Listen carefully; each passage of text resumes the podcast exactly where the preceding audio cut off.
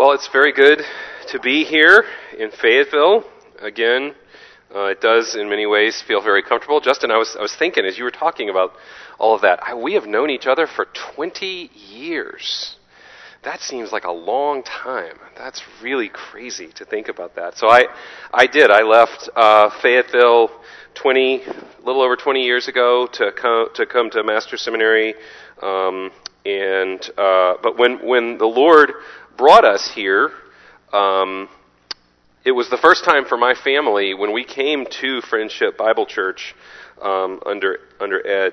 Um, that was the first time that we had ever been exposed to just verse by verse teaching of the Bible, and it really had a, a very transformative effect on uh, on me and my mom and dad, um, and many of those things were the things that that resulted in me going off to seminary. So it was it was a result of that ministry that I would say was the the fruit of that um, was me coming back to Savannah ten years ago because most of my testimony prior prior to that had been um, really a, apart from preaching that was just expositional through the Word of God, and I wanted to bring that back to Savannah. So um, there's I, I actually preached my very first sermon under Ed Sherwood, and uh, it was very short. We got to lunch very early that day, uh, but so that that's a, a pretty pretty memorable thing. Um, okay, let me tell you this one thing, guys. If you were with me this weekend, I just I realized something this morning. I realized that the scripture on my notes is ESV and the Bible that I brought is NAS. So if that was confusing while we were uh, going through things, uh, that might explain things. So if you're here, I'm kind of all things to all people this morning. You know, you might hear your version sometimes, and other times you might not recognize what in the world I'm reading. So just bear with me there as, as I kind of go back and forth here. So let me pray real fast, um, and, and then we'll begin. Father, I would just ask your blessing on our time together. Um, give me the words to say uh, that, that you would have me to say, even even as I have prepared. And I, I just pray as as these brothers and sisters um, in Christ, many of whom I'm, I'm just seeing for the first time, and they're just seeing me for the first time. I, I pray that you would help me to to speak those things that that just brighten our hearts uh, to Christ um, as as we are brothers and sisters in Him. So, would you do that for us now? Uh, we pray in Jesus' name. Amen. Um, so, we human beings like to believe that we are in control. We think we're good enough. We think we're strong enough. We think we're smart enough. We think we're well connected. And ultimately, I think we live a lot of our lives thinking that we're going to just be able to handle whatever comes our way. Uh, let me read to you from Psalm 2. He's, psalmist says, The kings of the earth set themselves and the rulers take counsel together against the Lord and against his anointed, saying, Let us burst their bonds apart and cast away their cords from us. He who sits in the heavens laughs. The Lord holds them in derision. So all the powerful, all the leaders of the world, they get together and they make their plans and they, they think they're so great. And the psalmist says that God laughs. And you know, it, it, you might be tempted to think, well, he just thinks that's kind of cute, what's going on down there. But it actually says he, he holds them in derision. He mocks those who set themselves up against him. And so it's, it's really the very essence of foolishness for us as, as human beings to set ourselves up, to think that we can make our plans apart from God. And so we all go around trying to make people think we've got this. And then something comes into our lives where it's clear that we don't.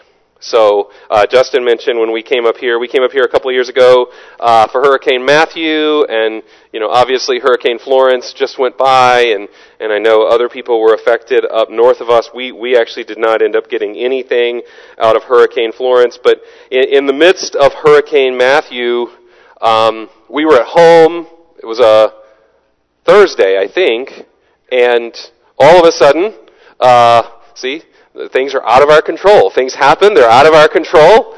Uh, So we were at home on a Thursday morning. I had gone to the grocery store with my dad to stock up on supplies, and all of a sudden the, the, the sirens on our phones sounded, and it was a mandatory evacuation, and the, the meteorologists were saying that, you know, it looks like, it looks like Matthew's gonna, you know, come right for Savannah. So I come home, and Erica and I are like, what are we gonna do? And, and we say, we're, I think, I think we need to go. Um, and and so we packed up the van, and within 20 minutes we were headed uh, we were headed north on I-16. And in those moments, it becomes clear I'm not in control. I mean, I, I remember backing out of the driveway and you know just sort of praying, Lord, you know it's it's it's your stuff anyway. So so whatever happens, and and praise God, the Lord spared us in that. Um, so today we're going to look at four very interesting accounts from the life of Jesus in the book of Luke. And they're, they're kind of longer accounts, and maybe you've heard these accounts sort of taken apart at times, but we're gonna, we're gonna do sort of a, a big picture view of some of these, these things. And, and I'm just gonna tell you right now, as, as Patrick mentioned earlier, the theme of this passage, this, this fairly large passage, is Jesus is Lord of all. He is Lord of the natural. He is Lord of the supernatural. He is Lord of sickness. And He is Lord of death. And all four of those things are things that, that are pretty insurmountable to human beings. When the, when the supernatural hits, when the natural disasters hit, when sickness hit, when death comes, those are things that are out of our control. And Jesus is in control of all of those things. In fact, when he speaks, those things respond. Okay? Let me tell you um, main point 1a, too, before we jump into the text this morning. Main point 1a would, would be this Jesus is the God of lost causes.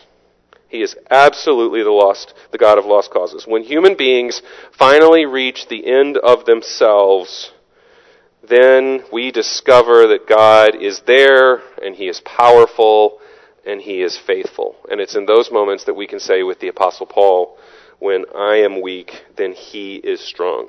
Okay. So if you're here this morning, I, would suggest if you're, if you're going through something, there's something here you can identify with. We see the disciples, we see a, a man who is demon possessed, we see a sick, unclean woman, and we see a man and his desperately sick little girl. So in this crowd, you've got people who are inside, you've got people who are outside. You've got Jews, you've got Gentiles, you've got men, you've got women. We've got a woman who has no standing in society whatsoever. We have a man who is at the top of Jewish society. So it's, it's all there. And, it, and, and, at the end, I, I want us to see that it's, it's good. It's good to discover that we are indeed at the end of ourselves. So let's let's jump into the passage now. So and we'll we'll look at this first section first. This is um, Luke chapter eight. We're going to start in verse twenty-two. Now, on one of those days, Jesus and his disciples got into a boat, and he said to them, Let us go over to the other side of the lake. So they launched out. But as they were sailing along, he fell asleep, and a fierce gale of wind descended on the lake, and they began to be swamped and to be in danger. They came to Jesus and woke him up, saying, Master, Master, we are perishing. And he got up and rebuked the wind and the surging waves, and they stopped, and it became calm. And he said to them, Where is your faith? And they were fearful and amazed, saying to one another, Who then is this that he commands even the winds and the water to obey him. Okay? So, Luke says at the beginning here, he says, now at the end, uh, I'm sorry, yeah, now on one of those days, Jesus and his disciples got into a boat. Now, Jesus was a busy man. He had been going around. He had been teaching. I, I think if we kind of put the Gospels together here, I think he's probably at the end of a day when he, he had been teaching a lot of parables. Um, he's obviously very tired. He's, he's been doing ministry. And so here at the end of this very long day, in an effort to get away from the crowds, Jesus piles his disciples into a boat and he says, let's, let's go across the sea of Galilee. Now, interestingly, just, just a note of interest here, this is the only place in the Gospels where we see Jesus sleeping. Um, And so Luke gives us just a little peek here into the humanity of Jesus. The writer of, Jesus, uh, of Hebrews says that uh, our Lord was tempted and tried, yet without sin, as we are, yet without sin. Jesus knows what it's like to work a long, hard day and then fall asleep at the end of that day uh, because he's at the point of exhaustion. He, he knows what it feels like. Our, our God in the heavens does not sit by uh, unemotionally as we experience the things that humanity experiences. He has experienced those things um, yet without sin. And so his disciples sail out into the middle of the lake as Jesus curls up in the bottom of the boat and goes to sleep. And so while he's sleeping down there in the bottom of the boat, a windstorm comes up and water begins to be swept into the boat. And so the, the Sea of Galilee is this very interesting body of water. It's not very big. We would probably call it a lake. On a clear day, you can see all the way to the other side. And the canyons and the place where it is on the earth cause it to be such that sometimes these storms can spring up suddenly without warning. Now remember, y'all, Peter, James, John, Andrew, at least, these are very experienced fishermen, okay? So this is probably not their first storm. They've experienced storms before, but they've never experienced anything like this. And so Luke says the boat starts to, to fill with water and they're in danger and they go down and they wake Jesus up and they say, Master, Master, we are perishing. And he wakes up and he rebukes the wind and the raging sea, and they cease. And it's all calm. What does it look like to live in perfect peace? What if you lived all the time trusting in God's promise that He will never leave you or forsake you? And I would say that that life looks like Jesus asleep in the bottom of a boat in the middle of a raging storm. He is perfectly at peace because he is perfectly trusting his Father in heaven.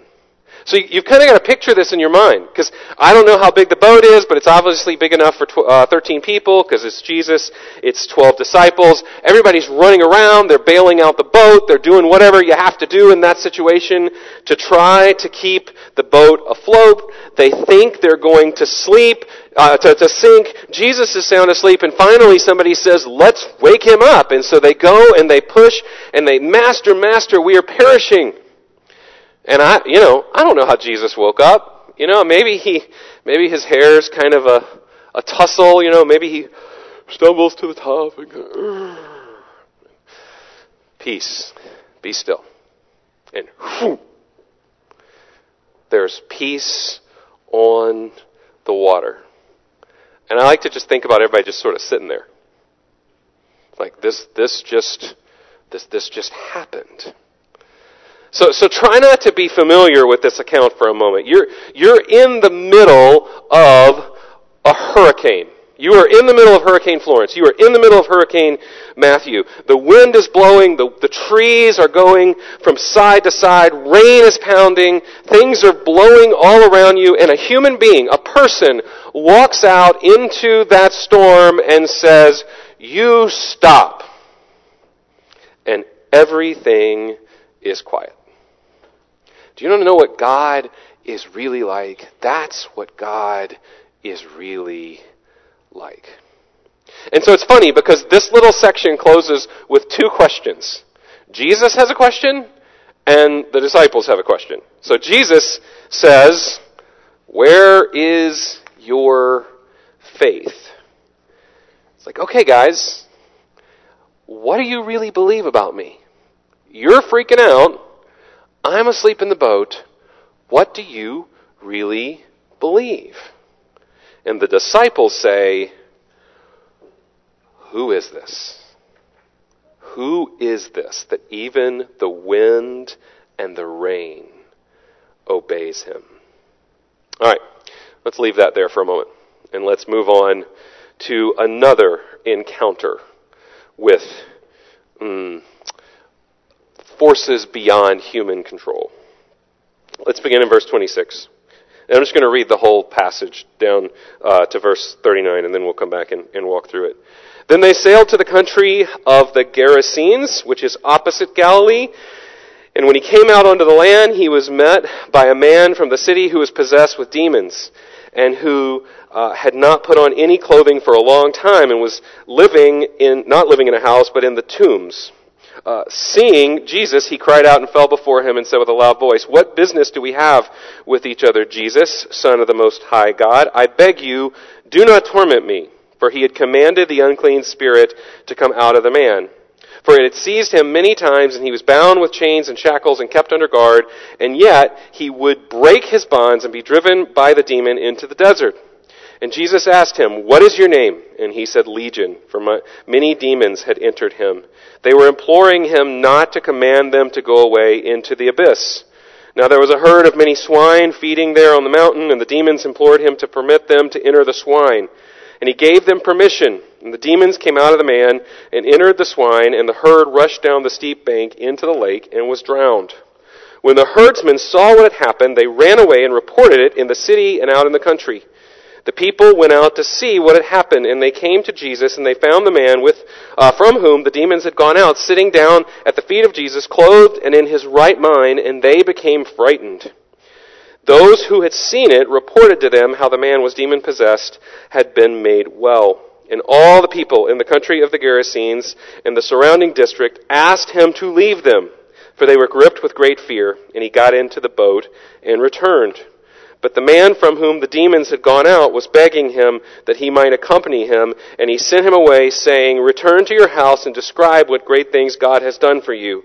So he went away, proclaiming throughout the whole city what great things Jesus had done for him. So how's this for a little getaway after a busy day? So I, I think it's kind of funny here because remember, this whole trip started because it had been an exhausting day and they're going to get out and they're going to go across the lake. Jesus is well rested. he's, he's had a full night's sleep. The disciples, on the other hand, are petrified by the storm and they're a little bit scared of, of what Jesus did. And so you can almost picture Jesus, you know, hopping out of the boat and just sort of being like, come on guys, let's go up here among these tombs, you know? And, and the guys are like, oh my goodness, you know, give us a break. Let, it, let us catch our breath here for a second. And, and so they come out of the boat after this, this storm situation, and they're immediately encountered uh, by, confronted by a guy who is demon possessed and naked. All right, standing among the tombs. And, and so if we look at Matthew and Mark, we see these other things about him. He screams all day and all night. He gnashes himself with stones. No one able is, to, is able to control him because he keeps breaking the chains. And so what we find about this man is that he is completely under the supernatural influence of demons. He's totally consumed. Jesus says, what's your name? He says, my name is Legion. A legion of, uh, uh, of Roman soldiers was a company of three to six thousand. So this man isn't just under the control of one demon. This man is under the control of thousands of demons. Okay? So, you know, one demon would be a lot to make humanity feel out of control. This man is under the control of, of thousands. And, and look at what they've done to the man. What do we see demons doing to this man? We see them stripping him of his dignity. The fact that he's naked outside of marriage is, is shameful. He has no human dignity where he's living, how he's living. They lead him to willingly inflict pain on himself. He's gnashing himself with stones and cutting himself. And these demons have isolated him. He's living among tombstones, totally deprived from the company of other people. And so, if these are the symptoms that this man is experiencing, the symptoms of demonic possession, whether or not you've ever recognized someone under the direct control of a demon, I think we can safely say this morning that anytime we find humans willfully living in isolation, uh, living painful, undignified lives, hurting themselves, allowing themselves to be under the influence of, of things other than Christ and the Holy Spirit, that we can assume that the demonic is at work. We can ex- assume that the demonic is at work today in those who have given themselves over to, to destructive lust and drugs and alcohol. And, and please, just let me make it clear here. I, I, a demon cannot make you do anything.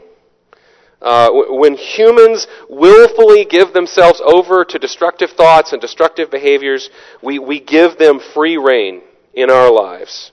And so Satan and his demons want to destroy every shred of dignity that exists in this, these human beings that are created in the image of God. But Jesus is the Lord of the demons. And I would tell you today, if you are caught under the control of destructive habits that have, that have, that have gone out of your control, the same Jesus that is Lord of the storm is Lord of the demons. And so here's what I think is so important about verses 28 through 30. This man recognizes, this man under the influence of these demons recognizes that Jesus is the Son of God and he bows down. No human being can subdue this man who is, is, is under the control of thousands of demons, but when he comes upon Jesus Christ, he bows down immediately. Y'all, contrast this with the disciples, by the way, who were just in a boat with Jesus and saw himself, saw him say, peace be still. And what do they say? They say, who is this? We, we don't know, we don't know who this is. So let's just be clear this morning. Jesus is Lord. You know? We'll, we'll, we'll talk about, you know, people will say you need to make Jesus the Lord of your life. We don't make Jesus the Lord of anything. He is the Lord. He is the Lord of every human being who has walked on the face of the earth. He is the Lord of every angel, fallen and unfallen. Paul says in Philippians chapter 2 that one day every knee will bow and every tongue will confess that Jesus Christ is Lord. One day, just like the demons, every human being, even those who shake their fist at God right now, will bow before Jesus Christ. And so, as we encounter this passage this morning, the right response is to recognize that Jesus is the Lord of all. And so at this point, three really unexpected things happen. First of all, the demons ask Jesus if they can go into the herd. I I, Luke doesn't elaborate on this. He doesn't tell why the demons want to stay into this region, uh, why they want to go into these pigs. Maybe they're just like, look, if you're not going to let us have this guy, we're taking your bacon.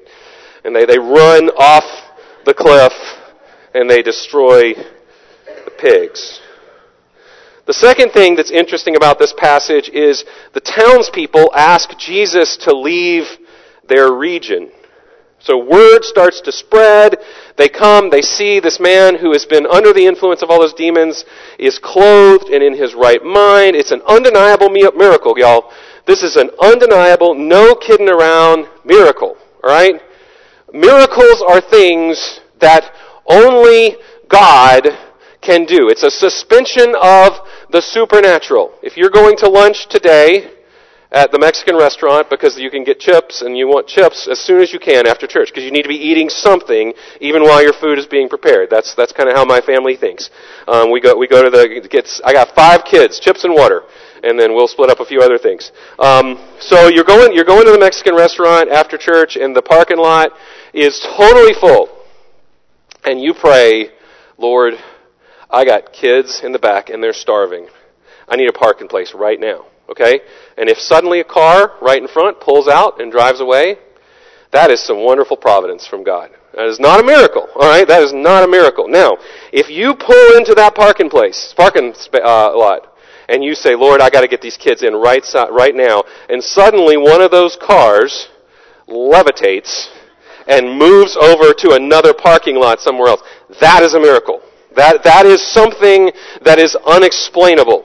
Okay? And so these people right here, they have witnessed a true, no kidding around miracle. And they are seized with great fear. And they ask Jesus to leave.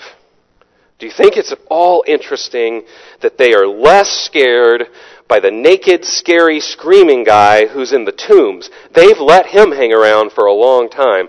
But as soon as Jesus comes to their town, they're like, we would like less of you. Surely there were other people in that town who needed healing. But instead they say, get out. What are they thinking? And what are we thinking? I think sometimes we are afraid of what Jesus is going to do if we bow before him. The, the things that trouble us, the things that we struggle with, the sins that we are caught in, we can't imagine our lives without them. And so if Jesus comes in, we don't know what's going to happen. And that scares us. And that leads us to say, you know what? I, let's, let's not have you in here. The third thing that's very interesting to me is that Jesus does not let the man who healed him follow him. It's a very interesting part of this passage. Everyone is asking Jesus to do something. The demons beg him to let them go into pigs, and he says, okay. The townspeople beg him to leave their region, and he says, okay. But the man whom he heals says, let me come with you. And Jesus says, no. I need you to go into town, and I need you to proclaim what has happened to you. I need you to tell everybody what God has done for you. Isn't it interesting that that's the request that he doesn't answer because he has a job for that man to go and do? So the sum of the matter here simply is just one big point. Jesus is not locked in a battle between good and the forces of evil. There are many religions and philosophies that teach that there is some kind of cosmic battle going on between good and evil. I am a, I am a firmly entrenched child of the 80s. I am a Star Wars fan.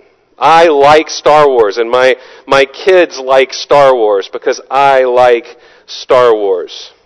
But let's just be clear. There is no force. There is no good side and light, uh, dark side that are battling it out.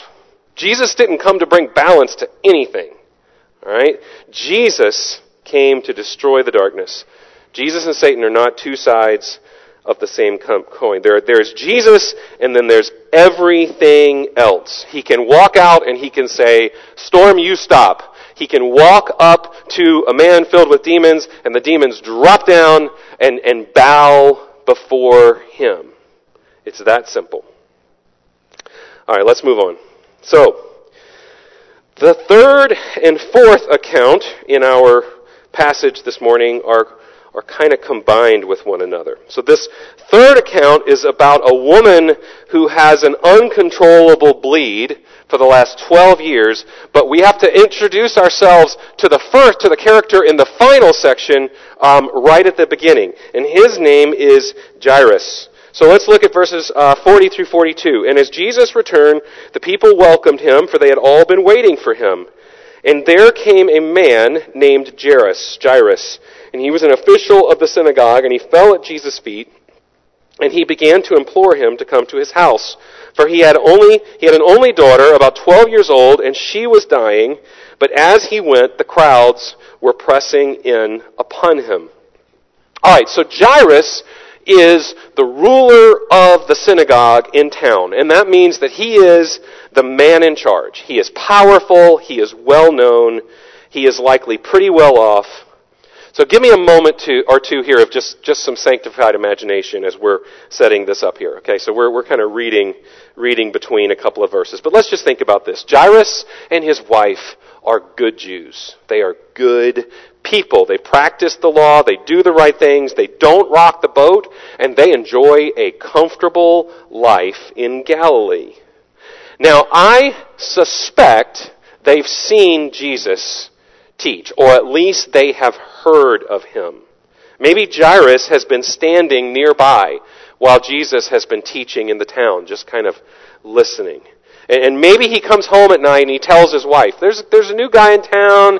He's teaching, you know, he's really engaging. He's a good teacher. I mean, takes things a little too far, but, you know, jury's, jury's kind of still out on Jesus.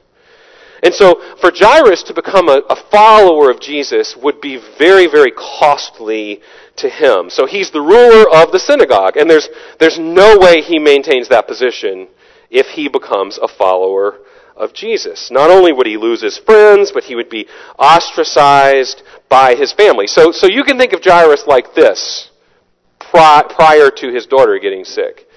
He, he's fine to have a, a little bit of Jesus. You know, just enough to, to enjoy his teaching, but for the most part, he leaves that alone. So then one day he comes home from, from work at the synagogue, he walks in the door, and his wife says, You know, our, our daughter has, a, has kind of developed a really bad fever, and they start to do everything they know to do, and things are getting worse. And they're up all night next to her bed, and, and they're grieving, and all of a sudden they start to realize she's, she's dying. She's their only daughter, and they are out of options. And so Jairus is sitting there, and he thinks, all right, there's Jesus. Maybe, maybe it's his wife who brings it up first. You know, there's that guy, and he's been healing people, and he's making these claims about himself. Maybe they've even seen a miracle. Maybe they were at the synagogue the day that Jesus healed the man with the withered hand. So Jairus knows this guy might be able to help my daughter. And so the next morning, he gets up and he knows there's going to be some cost, but he goes and he seeks out Jesus. The situation is dire, and he's at the end of himself. He is willing to give it all up for the sake of his daughter. So he kisses his wife and he heads out the door knowing that he might be about to give up everything. And falling at Jesus' feet, he implored him to come to his house, for he had only one daughter, about 12 years of age, and she was dying. So here is Jesus, this poor itinerant preacher, and here is the ruler of the synagogue on his face before Jesus in front of the whole town, begging him to come and heal his daughter. But then there's a break. Jairus has Jesus, he thinks, following him. Look at verse 43.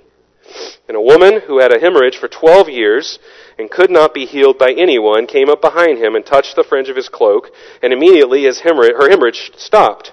And Jesus said, Who is the one who touched me? And while they were all denying it, Peter said, Master, the people are crowding and pressing in on you. But Jesus said, Someone did touch me, for I am aware that power went out of me. And when the woman saw that she had not escaped notice, she came trembling and she fell down before him and declared in the presence of all the people the reason why she had touched him and how she had been immediately healed. And he said to her, Daughter, your faith has made you well. Go in peace. Alright, so we turn our attention from Jairus over to this woman who is in the crowd. She has had a discharge of blood for 12 years. The little girl is 12 years old. The woman has had the discharge for 12 years. Don't, don't know what to make of that, but it's just interesting that it's there in the passage. It was probably some kind of uterine bleed, so not only would she have been terribly embarrassed by this, but it would have rendered her ceremonially unclean, which means she couldn't even be touched. And so remember, Luke's a doctor. And so he says she spent everything on physicians, and you can only imagine the type of quack, humiliating treatments that she may have tried to get better. Nothing has worked, and so she's desperate. And so, unlike Jairus, she approaches Jesus in secret. Carefully. She tries to sneak up behind him, and she says, If I just touch one of the edges of his robe, then I will be healed. And she does, and immediately she is miraculously and totally healed. And Jesus turns around and he says, Who touched me? And Peter says, Lord, there are all kind of stinky, smelly people here. What do you mean? Who touched you? We are in the middle of this crowd. We got the storms going on. We got these demon possessed naked people. Now we got all these people around us, and you want to know who touched you? And Jesus says, No. Somebody touched me because I felt the power go out of me. And uh, maybe he's looking right at her. Clearly she can't hide, and so she comes out of the crowd trembling, falls at his feet, and she tells in the presence of all why she touched him and what has happened. And he responds to her tenderly. This, this isn't magic. This is faith. Your timid faith has, has healed you. I'm, I'm, I'm, reminded, we talked about this a little bit this weekend, but again, James's words, humble yourself before the Lord and He will exalt you. Imagine this woman, imagine the thrill in her heart as she is bowing before Jesus and how He reaches down and He says, your, your faith has made you well. And, and he, he lifts her up and He restores her to health. And she has peace with God and Jesus Christ. Do you look forward to that day? Do you look forward to that day when we enter into the presence of Jesus, the Creator and the Sustainer of the universe, and, and, and we, we see Him as He is, and He lifts us up, restoring us to help, health, and as, as we begin to enjoy the fruit of all that He has done for us, when He looks at us and He raises us up and He says, Well, good, well done, good and faithful servant. What, what, a, what a wonderful moment it must have been for that woman. But the whole time, y'all, Jairus is standing there. And for him, the clock is ticking. He is the leader of the synagogue, and this woman is a nobody, and she has been bleeding for 12 years. Maybe he's even thinking, oh my goodness, can't she wait another hour? Like she's been bleeding for 12 years. My daughter's about to die. Can't she wait? Can't Jesus come back to her later? I was here first. And Jesus is taking his time. Let's look at verse 49. While he was still speaking, someone came from the house of the synagogue official saying, Your daughter has died. Do not trouble the teacher any more. Y'all, this is a passage about hopeless people. Jesus is the God of lost causes. There was the raging storm on the sea. There was the demon possessed man there was a woman who had been bleeding for 12 years. But there's nobody that's more hopeless at this moment than Jairus. She's dead. There's nothing more that can be done. Jairus, don't trouble the teacher anymore. So death is the ultimate enemy. It comes to the rich, to the poor, to the young, to the old. In the storm, there was still hope for help. I mean, you might survive the storm. The demon could be cast out of the demon possessed man. The, the woman who was bleeding was bleeding, but she was still alive. But death is final. And once she's gone, there's nothing that can be done. Right? And Jesus, on hearing this, answered, verse 50, Do not hinder him. Wait, that is the wrong verse. That really ruins the moment, doesn't it? Chapter, verse 50, But when Jesus heard this, he answered him, Do not be afraid any longer. Only believe, and she will be made well. And Jesus knows exactly what he's doing. He's bringing Jairus to the end of himself. He has no more resources to depend on. His position, his talent, his money, his friendships, they're all meaningless. Jairus is weak, and he knows it. The world is out of his control. And Jesus says, Do not fear, only believe. Paul says to the Corinthians, he says, For when I am weak, I am strong. And Jairus doesn't know it, but his faith is about to make him a giant. Look at verse 51. When he came to the house, he did not allow anyone to enter with him except Peter and John and James and the girl's father and mother. And they were all weeping and lamenting for her, but he said, Stop weeping, for she has not died, but is asleep. And they began laughing at him, knowing that she had died. He, however, took her by the hand and called, saying, Child, arise. And her spirit returned, and she got up immediately, and he gave orders for something to be given to her. Her parents were amazed, but he instructed them to tell no one that it had happened. Y'all, the thought of being raised from the dead is no less believable to that first century audience than it would be for us today. Don't be tempted to think that this was just a bunch of superstitious, superstitious gullible people. Jesus says she's only sleeping, but they know that she is dead. What they don't know is that for Jesus, raising the dead is as easy as waking somebody up from their sleep. Luke's words are so brief here. They're so brief. Can you imagine what that scene must have been like? First of all, she got up at once. There's no, there's no recovery. She gets up immediately. Think about all the crying and the hugging. Think about what must be going on for Peter, James, and John. They have been watching this whole series of events since the beginning of this passage. And I love what Jesus says here. Um, I, I know you guys are happy and everything, but why don't you give her something to eat? She's been sick. She hasn't eaten. You know, she's probably hungry. And it's just, Jesus isn't aloof. He's, he's acquainted with the human condition. He's been tired. He's been hungry. He knows what we need better than we do. You know, I think these are some of the best stories in the scripture. I, I love all four of these accounts. And I hope you can see as we've gone quickly through this passage that, that, that, that the main point for our purposes is that Jesus is Lord of all of it. Think about the power of Jesus' words. To the storm, he says, Cease, and it's calm. He speaks to thousands of demons, and they immediately snap to attention. Sir, yes, sir.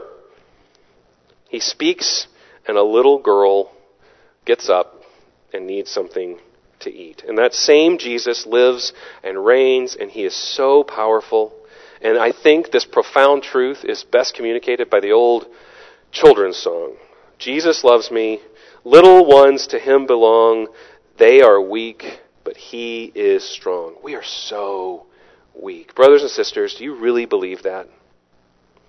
What if by God's grace we could just grasp how poor and powerless we really are and how rich and powerful He really is. And I am more and more convinced that it is God's grace in those moments when you feel like you are being swallowed up by life and everything is out of control. I am more and more convinced that the, temp- the, the teaching of these scriptures is God is putting you right where He wants you because when you are weak, He is strong. And when you recognize that and are able to act and live in faith, then, then you are powerful. Secondly, do you believe that Jesus is Lord of all? So this is a passage about power, but it's also about faith. And the question for us is the same question that Jesus had for the disciples after the boat. Where is your faith? How convinced are you that Jesus is powerful to help? As I said at the beginning, Jesus is the God of lost causes in all four stories. We see people at the end of themselves. So, so think about this. And, and maybe you're one of these people in here this morning, or maybe you've been one of these people lately. The disciples show terrified faith, freaking out faith. Ah, what is happening? This storm, we're scared. Master, help us. The situation is life and death. Master, if you don't help us, we might die right now. We need you to help. Get up. I need you to help me right now. That's terrified faith. The demoniac, and I kind of thought through how to characterize this one, and this is the best way I came up to, to care. The, the demoniac has zero faith. He has no faith at all. Uh, maybe you're here this morning, and up until now, you've wanted nothing to do with Jesus. But now, through His Word, through the, through the Spirit and, and the Word of God that you've heard, maybe you recognize who He is, and, and will you, like the demoniac with, with zero faith, bow before Him? For the first time ever. There's the woman with the hemorrhage who has timid faith. Maybe you've been battling a trial for decades. Maybe you're sick. Maybe you're sad. Maybe you're beaten down and weak. Maybe you've spent every resource you have trying to get help. And maybe for the first time in your life, you just need to, to just reach out to Jesus. Ask, ask for his help.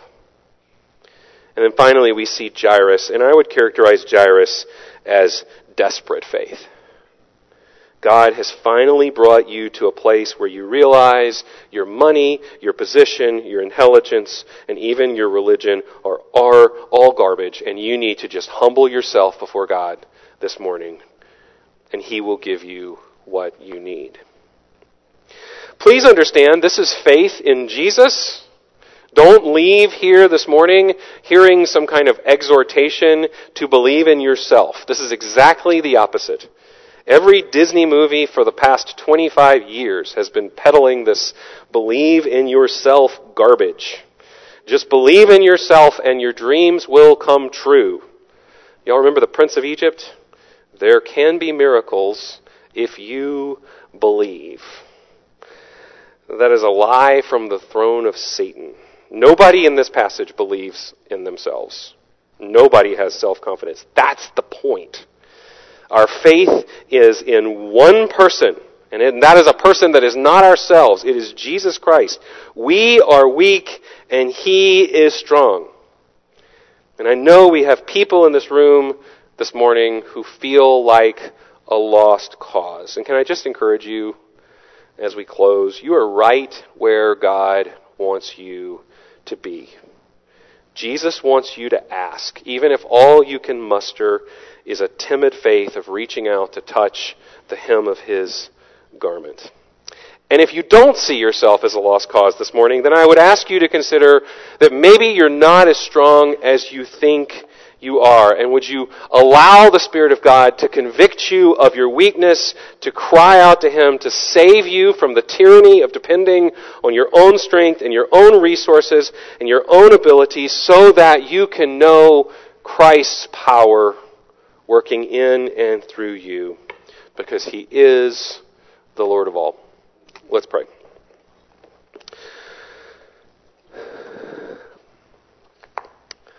Lord Jesus, we know you are you are seated there at the right hand of the Father. You are in our midst. You have promised to be in our midst. You're here today. Um, Lord, would you increase our faith? I, I, I, we believe. Help help our unbelief. And I, I imagine most every person in this room is thinking of some circumstance, some situation in our lives right now that seems to be spiraling out of the control. There is no normal. There is no normal life. There's always something else. Father, would you not allow us to be tempted to despair or to discouragement, but would you help us to see these as opportunities to trust you and see you work. May we have the, the trust of Jesus, who is asleep in the bottom of the boat, resting as the storm rages above him.